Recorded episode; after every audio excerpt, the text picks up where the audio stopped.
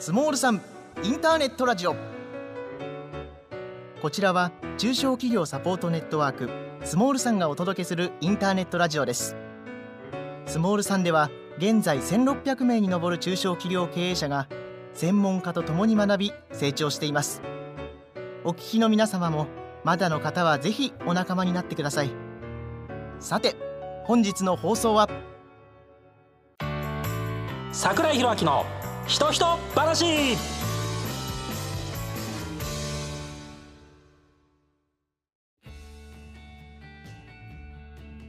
はいそれでは今月のゲストの方をご紹介してまいりたいと思いますえー、鷲野博デザイン事務所代表の鷲野博さんです。よろしくお願いします。よろしくお願いいたします。ありがとうございます。ということで、鷲野さんは専門はあのいわゆるグラフィックデザインとかそういった世界をね、えー、会社として経営されてると思うんですけども、今日はあの聞いてる方にとってはもしかしたら私もね初めて聞いた概念なんですけどもサウンドスケープというえー、世界のお話をちょっといろいろと聞きたいなというふうに思っておりまして鷲野さんサウンドスケープちょっとこう分かりやすく解説していただくとどんなことなんでしょうか？あのサウンドスケープというのは分かりやすく言えばあの日本語で言うと音の風景っていうふうに訳されるんですけども視覚的な風景に対して音に注目してあの音の風景ということになるんですけどあくまで物理的な音じゃないんですね僕らがどう感じるかっていうところに、えー、重きが置かれているような音の環境のことをサウンドスケープっていうふうに定義されているということです。難しいですけどね。いやいや、あの、いわゆるあれですよね、だから建築物の中で聞く、例えばコンサートホールとかで聞く、うん、そういう物質的な音の環境ではなくて、日々我々が生活している中で音をどう感じるかみたいな。そんな概念ですか、うん、ちょっと違う？そうです。だから僕らがどう感じるかということが大切なのであの例えば違う国の人だったら違う感じ方をするかもしれないっていうその生活している地域の文化に依存している聞き方っていうのは当然あるというふうに思うのでそこからどう聞こえるかっていうことが大切な概念です。だから社会的な概念、お物理じゃないっていうことです。おますますいろいろななんかこうね、今の時代にマッチした考え方のような気がすごいしますので、ぜひ今日ね、あの CM の後、いろいろとお聞かせいただければと思います。よろしくお願いします。よろしくお願いいたします。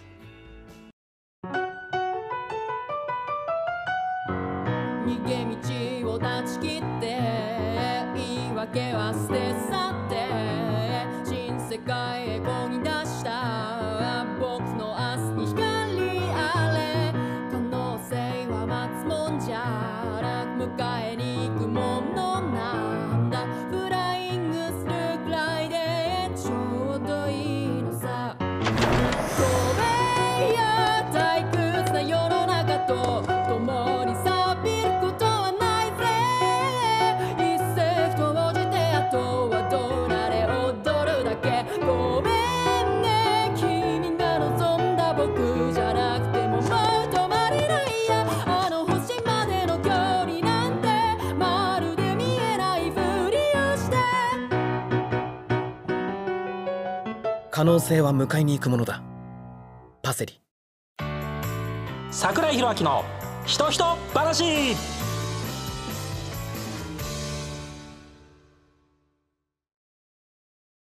ということで、あの、そのサウンドスケープということについてお伺いしていきたいんですけど、あの、私ね、今の話聞いて、あ、もしかしたらこういうことかなと思ったんですけど、子供の時に、あの、山の中に夜、あの、こうガイドの方に連れてってもらって、で、そこで、えー、もう静かにこう、えー、15分ぐらい、もう黙ってこうやって、あの、山の中に身を潜めると。そうすると、なんかだんだんこう、あのー、なんだろう、虫の声とか、なんかあのー、獣が草をカサカサってやる音とか、あとは、もっと耳を澄ますと、あの、下界の都市の、なんかこう、車の音とかがこう聞こえてくるみたいな、そういう体験をしたことがあるんですけど、そういう概念に近いですか、いやもうそういう体験をすることがすごく大切だということをまあ主張する人たちが、まあ、サウンドスケープの考え方に共感している人たちっていうことになると思いますね。でそれ自体もサウンドエデュケーションという分野があるんですけど、あのエデュケーショナルなものとして音の風景をきちっと、まあ、聞いていこうということをするときに言葉で耳の耳でよく聞きましょうなんつったってあのなかなか体験としては、まあ、聞けないですね、うん、そこを聞けるように自然にしていくっていう、そういうすごくうまいサウンドエデュケーションの仕方だと、それはサウンドエデュケーションをしてたということだと思いますね。そういうことなんですね。ええサウンドエデュケーションしてたんですね。はい、思いますね。決して難しい概念じゃなくて、当たり前のことを当たり前にしていることが、まあ実際あるんだけど、それに気づかない状態が都市に生活していると往々にあしてあると思うんですよね。でそこを都市でもそういうふうな感覚を持てるんだということも含めて考えていくのがサウンドスケープの考え方だと思います。なるほど。あの、今、どっちかっていうとね、我々こう都市都市に住んでいるので、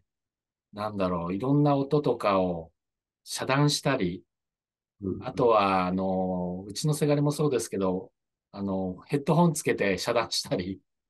そういう感じになっちゃってますよね、今ね。はい。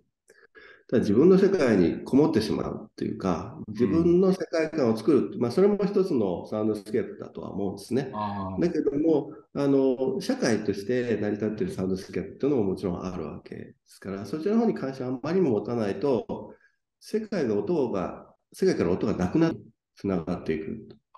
可能性があるんじゃないですかね。世界から音がなくなるというのをちょっともう少し解説していただけますかね。あの、まあ、地域の特徴的な音っていうのは、地域ごとにあると思うんですよ。例えば、うん、まあ、一般的に昔からの、まあ、鐘の音とかいうのがあったりとか、はいはい、しますけど、そういう、まあ、地域を代表するようなあお寺がいっぱいある場所だったら、それはお寺の音として、えー、地域を代表すると思うんですけど、そういう音が、まあ、鳴ることがうるさいって思っちゃう人が出てくると、うん、そうじゃないですか。なかなか今の社会って、関心を持ってない人が多くて、それが嫌だっていう人が出てきたらば、どうなるかというと、まあ、批判した人の声ってそれなりに大きくなってくるわけです。苦情が届くと。そうするとなんか、どうしましょうかねっていう中で、じゃあやめとこうかなというような状況になっていったりするという、それによって音がなくなっていくとかですね。その本来聞くべき虫の音がいいねって言った話がありますけど、それ都会でも聞けたはずなのに、それをどんどんとあのなくそうというか、まあ、うるさいとなっていくとなくなっていくわけですよ。うん、そう世界があの物理的な音としてもなくなってくるし、関心がないということになると、聞こえてるはずの音も聞こえなくなってくると。いうことで、うん、文化的に世界から音がなくなっていくということになりかねないというふうに思うんですね。なるほどですね。あの、私、東京の下町の生まれと育ちなので、うん、例えば、あの、うちの父は長唄をやってたりとかして、うん、そうすると、あの、家が木造だったりとかすると、歩いて帰ると途中でうちの親父の長唄が聞こえたりとか、その途中の横丁からこう三味線の音がしたりとか、まあ、そういうなんか街の音ってこうあって、染みついてたんですけど、そういうの今はないですもんね、確かにね。そうそういうのが、やっぱりそこのらしさっていうか、あ自分のエリアに帰ってきたの、同じ三味線と長唄でも、やっぱりそれは地域によって違うし、ちょっと町内、数百メーター先のね、路地でもやっぱりそれは違う、組み合わせが違うし、形も違うしということで、特徴がやっぱり出てくると思うんですけど、そういうことがなかなかなくなって、外に音出したらうるさいって言われたら、やめなきゃいけない。もしくはそのシャットアウトするように、まあ、防音しなきゃいけないとなってくると、音が、音で個性を感じることができなくなっちゃうんですよね。なるほどね。うん、結構あの、みんなでも、はい、どうぞ。守んなきゃ みんなで守っていかなきゃいけないって思うか、そこあの、そうでもない、別になくなってもいいと思うか、そう意識的にしないとなくなっていくものだと思うんですよね。うん結構あの、地域の学校の子供の声がうるさいとかね。うん。いうのもね、聞いたりね。公園の声がうるさいとかね。まあそこは、そこに住んでるわけだからね。そういう公園の音とともに生きていくっていうことは贅沢だとなぜ思わないのかなっていうかですね、うん、本当にうるさい場合もあるかもしれないんですけど、うん、その本当にうるさいっていう音量っていうことに生の声が本当にそんなうるさいのかどうかっていう人類ずっと育ってきた中でその音とともに生きてきたはずなんですよね。だからスピーカーで拡大された音がうるさいっていうのは分かるんですけど、うん、人の声がうるさいとかですねそういうのはちょっとねあのそういうふうに思うような文化になっているからそういう声が出出やすいでや言ってもいい、そういう批判をしてもいいっていう雰囲気があると思うんですけど、そうじゃないっていう雰囲気も、もしかしたら、その、あってもいいはずなんだと思うんですね。うん。なるほどね。うん、だんだんこうサウンドスケープというものが概念として理解できたんですけど、鷲野さん、あの、サウンドスケープの世界をこう、まとめた図が、あの、ご紹介ちょっとしていただいて。はい、わかりました。じゃあちょっと。なんか丸いね、絵のやつがわかりやすいのがあって、あありがとうございます。こちらですね。はい、えー、これはサウンドスケープの、まあ、世界の中で、まあ、いわゆる都市の中でサウンドスケープをどう考えるか、自然の中で考えるというよりは、都市の中でどう考えるかっていうので、ちょっと分類をしたものの図ですね。なるほど。いろんなふうにいろいろ書いてあります。外側が、左上が研究的、教育的フェーズ。あ、これがさっき言ったサウンドエデュケーションとか。そうですね。その研究教育フェーズっていう、まあ、サウンドスケープにそもそも気づくっていうか、うん、ことの方が大切だったり、まあ、耳耳を開くっていうふうな言い方するんですけど、どうですか耳掃除って言ったりするんですが、あの僕ら耳つ聞こえてないっていう状態が現代人の特徴みたいなことではないかと。いうことで、うん、まあ、1960年代の終わり頃に、そのマリー・シェーファーっていう作曲家、カナダの人ですけど、彼が考えたサウンドスケープっていう、まあ、概念としてこう固めていったわけですけどね、うん、その中で初期から出ているこのサウンドエデュケーションというものがここにあります。非常に大切なあのことですね。なるほどですね。で、右上に行くと、規制とか誘導。そうですね。いわゆる都市計画とか都市デザインをするときにあるようなものの見方、例えば看板はここまで出してもいいけど、ここまでですよとか、色数はこれぐらいにしときましょうねと同じように、音に関しても大変大きい騒音が鳴ってたら、それは規制すべきであろうということ、まあ、生活環境に悪影響があるようなレベルの騒音というのも、子供の声ということではなくて、あの大きな車の音、うん、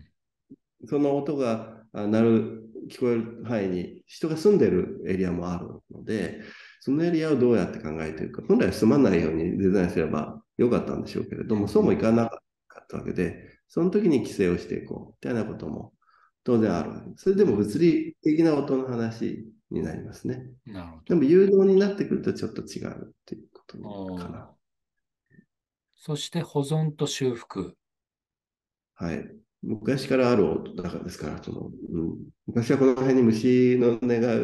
ぱいあってよかったねとかですね、鐘の音があったよねとか、あの、この辺は、あの、工場のね、旗織りの音がいっぱいあったエリアだった。ジッパー産業の音風景があったよねとか、そういうことを、まあ、まあ、うるさいから閉じていくっていう流れが多分あったんだと思うんですけど、うん、そういうのをまた開いていくとかですね、観光に使うとかですね、そういうこともできると思うんですね。自然の中に入って虫の音を聞いてみたいなことは普通にやられると思うんですけど、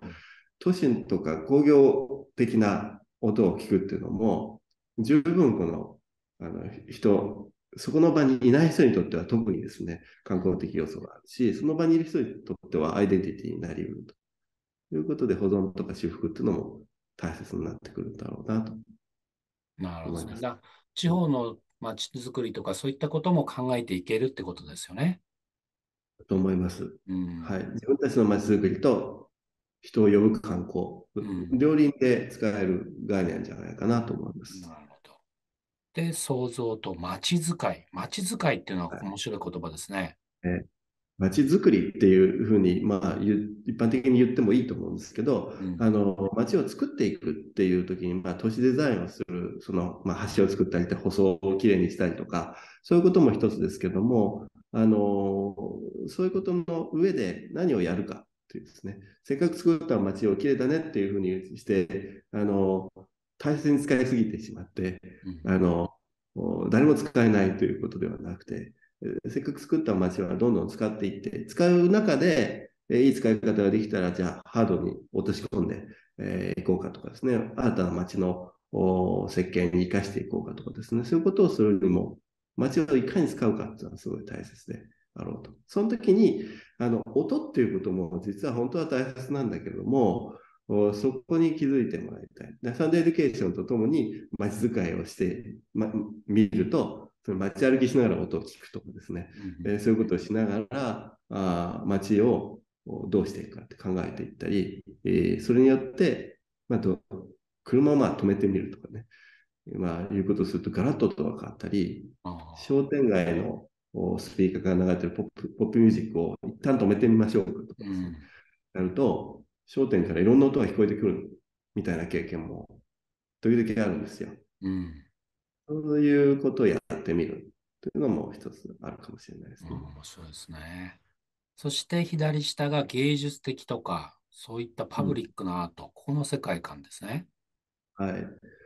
まあ、あの、お祭りをやったりするときに、音風景っていうのはガラッと変わるわけですよね。うん、で、まあ、花火の音とかもそうだし、お祭りの金属の音とか太鼓の音って聞くとまあ上がるじゃないですか、はい、そのその感覚ってやっぱり見てるだけじゃないんだと。環境っていうのはちゃんと音で聞いて、まあ匂いで聞いて、えー、感じてっていうこといろいろあると思うんですよね。で、そこで、まあ、音として、えー、そこに日常のマシンの中に非日常の音を入れることによって、えー、環境をもう一度感じてみようみたいなことは祝祭的なお祭りのことだと思いますし、同じような感覚として非日常のもの、見方を提示するというのは芸術的なもの。ファブリックアートって普通なんか彫刻が置いてあるイメージあると思うんですけど、うん、音としてそれをどう感じるかっていうのに特化したあのファブリックアート、もしくはインスタレーションっていうのもあるのかなという、そのパフォーマンスをしながら音に関心を持ってもらうみたいなことですね。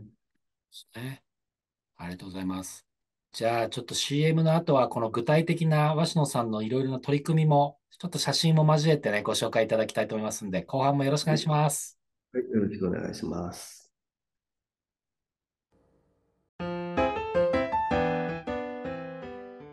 メロワークスは、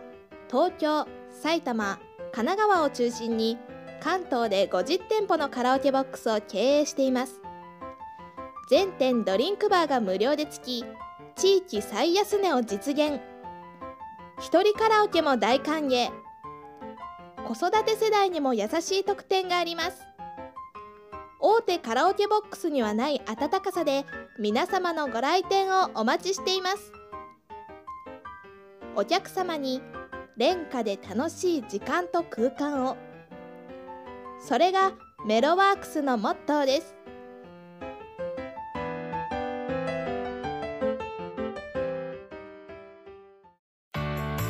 桜井宏明のひとひと話。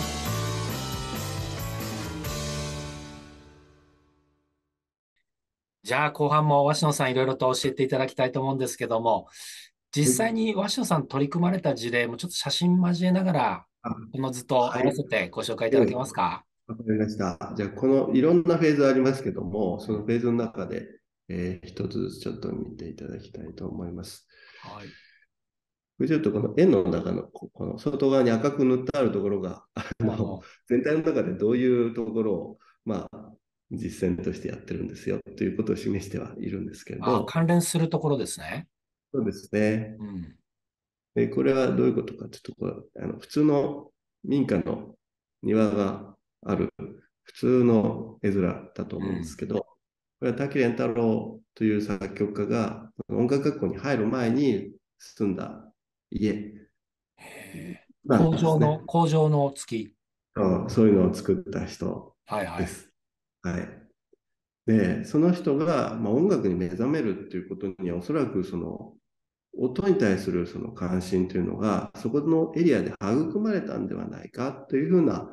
考え方を持ちながら、彼が聞いたであろう音風景は何なんだろうということで、この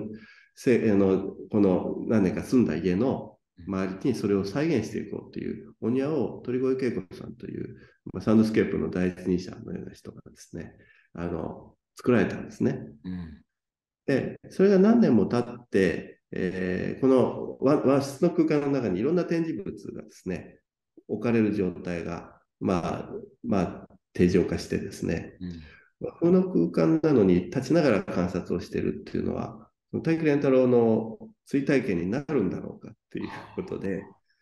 これはまあ普通の和室に戻した方がいいんだろうなということで、展示物をまあ徹底的にあのデジタル化して、その違う形でですね、表示するということで、えー、和の空間を取り戻して、まあのんびりできるように、座れるようにするということをした。事例です、ね。これ、大分県武田市にあるんですね。武田の中にあります。はい、でここ来ると、うん、あの外の気配を中から聞いてみたり、縁側に出てみるとまたガラッと変わるっていう当たり前のことなんだけど、当たり前のことを意識化してくださいっていうようなことが、もう案内に書いてあるわけですね。うん、なので、そういう気分で、まあ、見ていくので、まあ、聞いていくので、あの、まあ、何の変哲もない話だと思うんです。庭に、お庭に出ても。ただ、そこに出ると下駄があって、下駄履いてみると音がするとかですね。当たり前のことを経験することによって、今の日常からちょっと失われたものを感じてもらうというのが、この環境展示になります。はあ、なるほど。滝廉太郎の音楽の世界がこう生まれた追体験をするために、いろんなものをもう引き算していったってことですね。そうですね。えーうん、そうです。ありがとうございます。では、続いての事例は？はい。これは、まあ、エデュケーションとアートのところに入ってますけれども、はいはい、タイトルが名教たちの音を聞くっていうふうに、えー、タイトル付けしています。うん、東京にはいろんなね、橋がいっぱいあって、はいえー、しかももう数百メーターごとにあるエリアが、まあ、神田川とか日本橋川にはあるので、うん、まあ、そこのバリエーションをね、音でこう感じてもらおうという企画です。この一番大きなとこはどこですか、これ？ここはね、これ聖橋がここにあって、本当だ水駅があるというところです。で、東京の方はお分かりになるかもしれないけど、この丸の内線というのが一瞬この辺のエリアで外に行くエリアがある。本当一瞬だけあるんですけど、そこの、まあ、鉄道橋がここにある。で、ここに船が浮かんでますけど、この鉄道が通るのをここで待ってます、ここで。へえ。じゃあ、この上を丸の内線がガタンガタンって通るわけですね。そうなんですよ。その音を聞いて、まあ、普通で地下鉄の鉄道の下の音を聞くっていうのは、まあ、普通ない。ないないないない。ないんですけど、このエリアっていうのは、それができるエリアっていうことで、まあ、かなり稀有なエリアだなと 思いまして、でもお茶の水駅の音も、ね、ホームの音が聞こえてくる。で、こう鉄道が出たり入ったりするとき、つまりあのスピードを落としたり、スピードを上げたりする音が聞こえるんですね。で、この近くにはもう、違う電車、また総武線とかも来るので、いろんな電車が混ざってくるので、上から左から、もういろんなところから音が遠近で聞こえてくるので、うん、ここは、まあ、鉄道の合唱みたいな感じになって、なかなかいい。なかなかいいんだ。もうなんか、すごいね。やっぱ専門家の人たちはそういうところがすごいいい感じになるんですね。これ、ね、専門家じゃないんですよ。来る方は専門家じゃないですから、ね、あ、そっかそっか。あのうん、普通の人が来るわけですよ。でも、まあ、東京ってなかなかこうすごい空間があるなということが音からも感じられるっていう意味で、うん、なかなか10年ぐらいこう 続きましたけど、なかなか人がちゃんと来てくれるわけです。まあ、こうなんか折り重なった都市づくりならではの音なんでしょうね、きっとね。そうなんですよ。でこの堀割、あの神田川そもそもあの何もなかったところに人工に徳川家が掘った、いわゆる江戸城の外堀に当たるわけですね。だからそこで急激に掘ったっていうことが、この鉄道が急に出なきゃいけないっていうですね、うん、状況を作ったわけで、この音を聞けるとは、徳川幕府っていうのを感じてもらうっていうこともある。あの、このまあ、運河でもあったっていうこともあるので、その、いわゆるその、交通路としてもまああったということを考えたときに、そのお茶の水駅がここにあるよっていうことはどういうことかって言えば、これずっと外堀を通ってるんですよね、このテストは。江戸の都市計画で作った運河、堀割っていうのは、そのまま鉄道の用地として使われていくっていう、江戸の都市計画すごいよねっていうことがここでも言えるし、うん、明治政府もそれでいろいろ鉄道をここに作ってきたっていう歴史もここで感じられるということがあると思います。なるほどね。そして最後は？はい。これはまあ、あの、桜井さんも今年の猿楽祭り上の方ですね。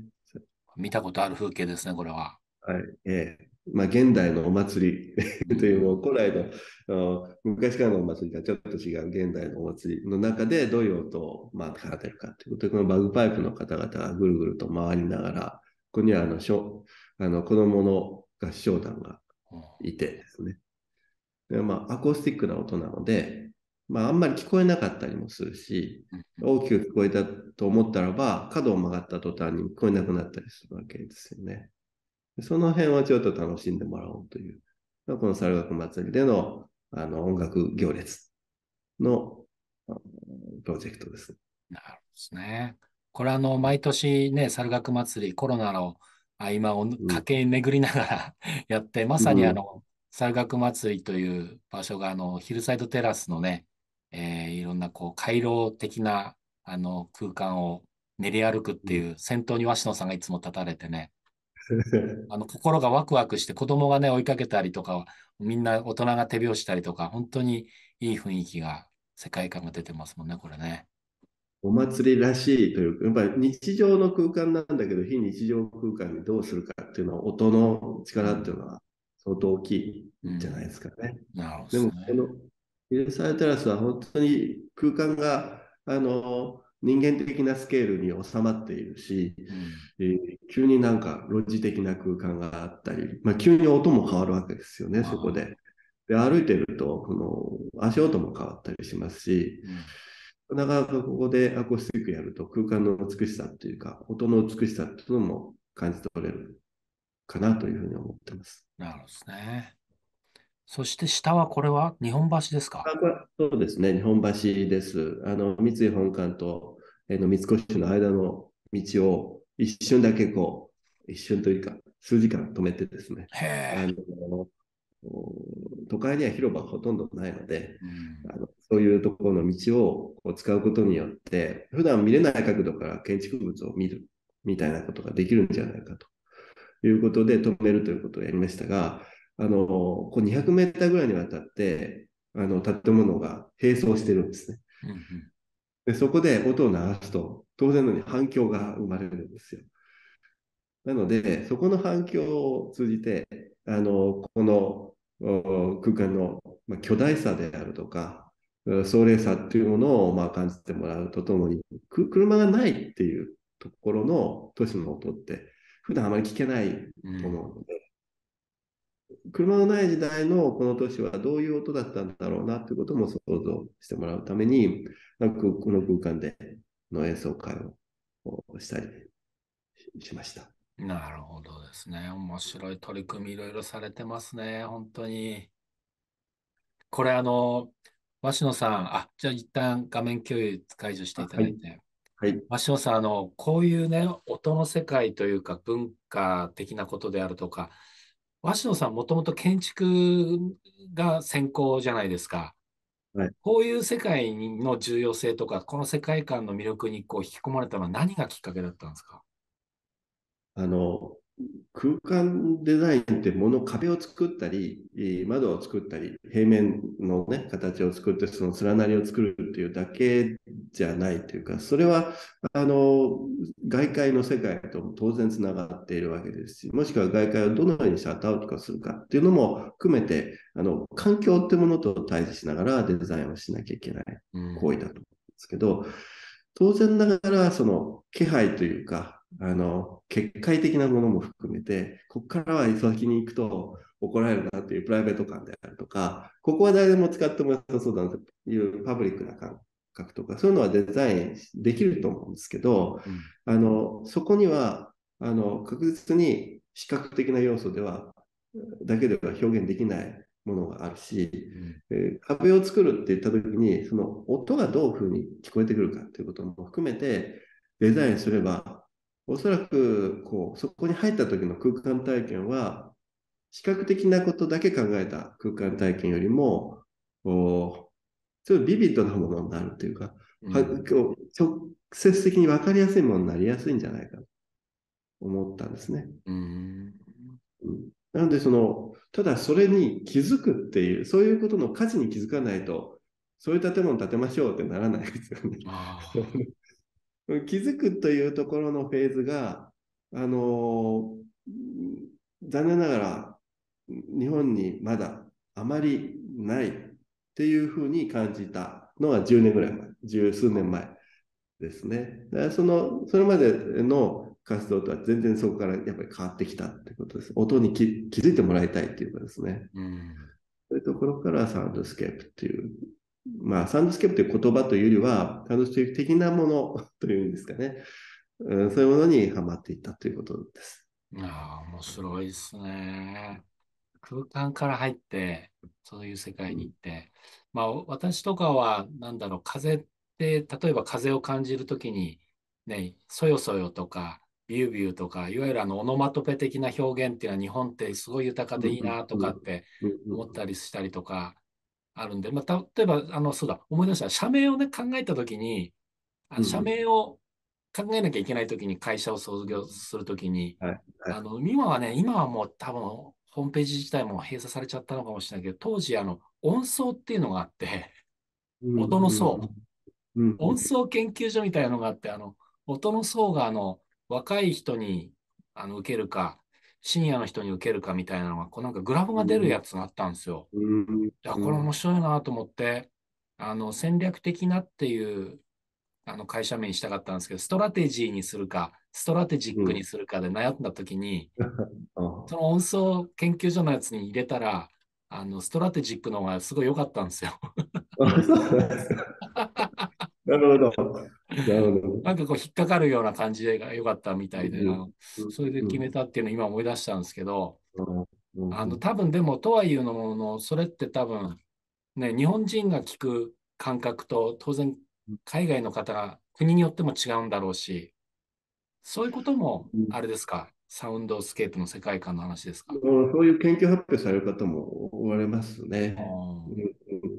だもう基本的にある物理的な人間としての基本的なこの聞きぶりっていうのもあるでしょうし、地域文化によって変わってくるものっていうのもあるでしょうし、あの、どっちもあるんじゃないですかね。なるほどね。うん。深いですね。うん、なかなかあの研究としても、あの、まだまだ、あの、のところもあろうと思いますし、うん、あの、実装、社会の実装っていう意味では、残念ながら全然できている状態ではないと思うんですね。そうなんですか。うん、屋外イベントとかあると、大抵すごい大きいマイあのスピーカーが至るところにあって、大きい音量で、えー、どこで喋ってるかもわかんないけど、音だけうるさいっていうイベント多くないですか？ありますね。うん、多い。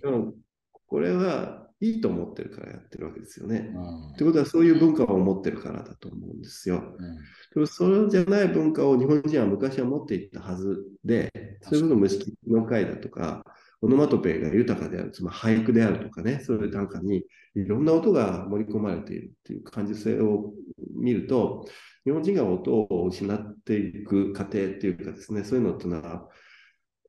ごく最近のこと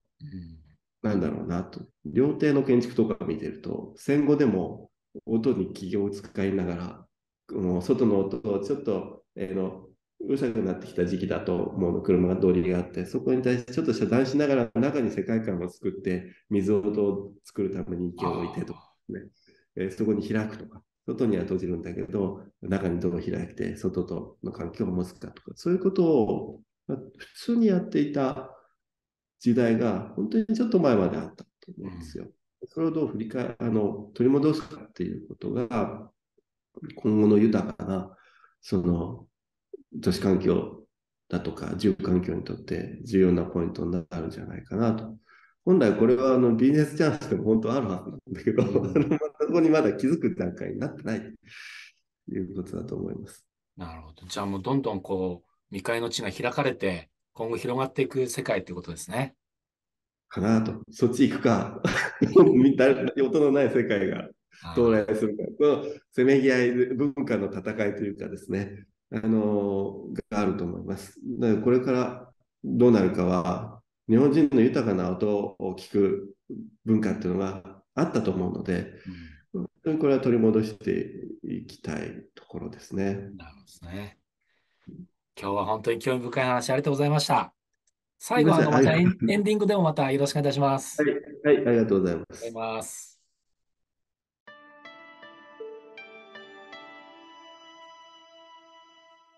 日本一美味しいどら焼きをはじめ中尾清月堂には春夏秋冬季節をお届けできる一品がいつもあります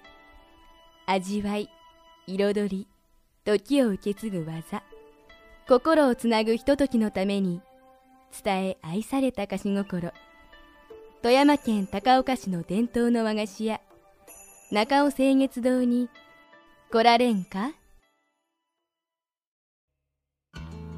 スモールさんは1600名に上る中小企業経営者と10名の専門家たちが共に学ぶ知的サポートネットワークです。月2回ニュースが配信されそして全国にゼミが組織され毎月勉強会が行われています入会ご希望の方はホームページからどうぞ桜井宏明のひとひと話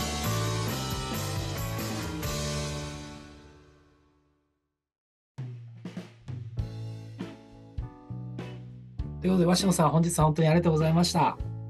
りがとうございました。最後、締めのお言葉をお願いいたします。サウンドスケープってあのいろいろ言いましたけど物理的な音ではないということですよね。だからどういうことかって言ったら僕らが個人として考えたり感じたりまた社会全体というかあの社会全体といってもその地域の人たちで共有できるようなものとか文化的なところで聞き方が変わってくるっていうことが大事だと。でそれはなんかやっぱ失われているのはもったいない。日本人はすごいそういうのに、えー、感性豊かだったにもかかわらずなんか最近はそうでもなくなってきてるなとこれをやっぱり都市の環境にも住環境にも再度もたらしていくようなことができたら豊かな環境で僕ら生活できるようになるんじゃないかなと思うのでぜひあの皆さんもあの耳を閉じてじゃなくて開いてですね なるべく外の音を聞いたりとかですね、えー、してみていただければあのありがたいです。それでまあ世の中が変わって見えてくるかもしれない。聞こえてくるかもしれませんね。なるほど。本当にいろんな音がね、こう渦巻いてますんで、我々も耳をそば立ててちょっとこうね、うん、そして心を豊かにして、そうするといろんなね、世界観変わって見えてきますもんね、きっとね。僕らの側にあのそのあるというか僕らが思わなかったら聞こえないし、あの僕らの側にまあ責任があるわけなのであの聞こうという努力をして一旦騙されたと思って工場の音を聞くとかですね。電車の音聞くとかやってみてください。ぜひやってみましょう。はい。今日は本当にありがとうございました。ありがとうございました。ありがとうございました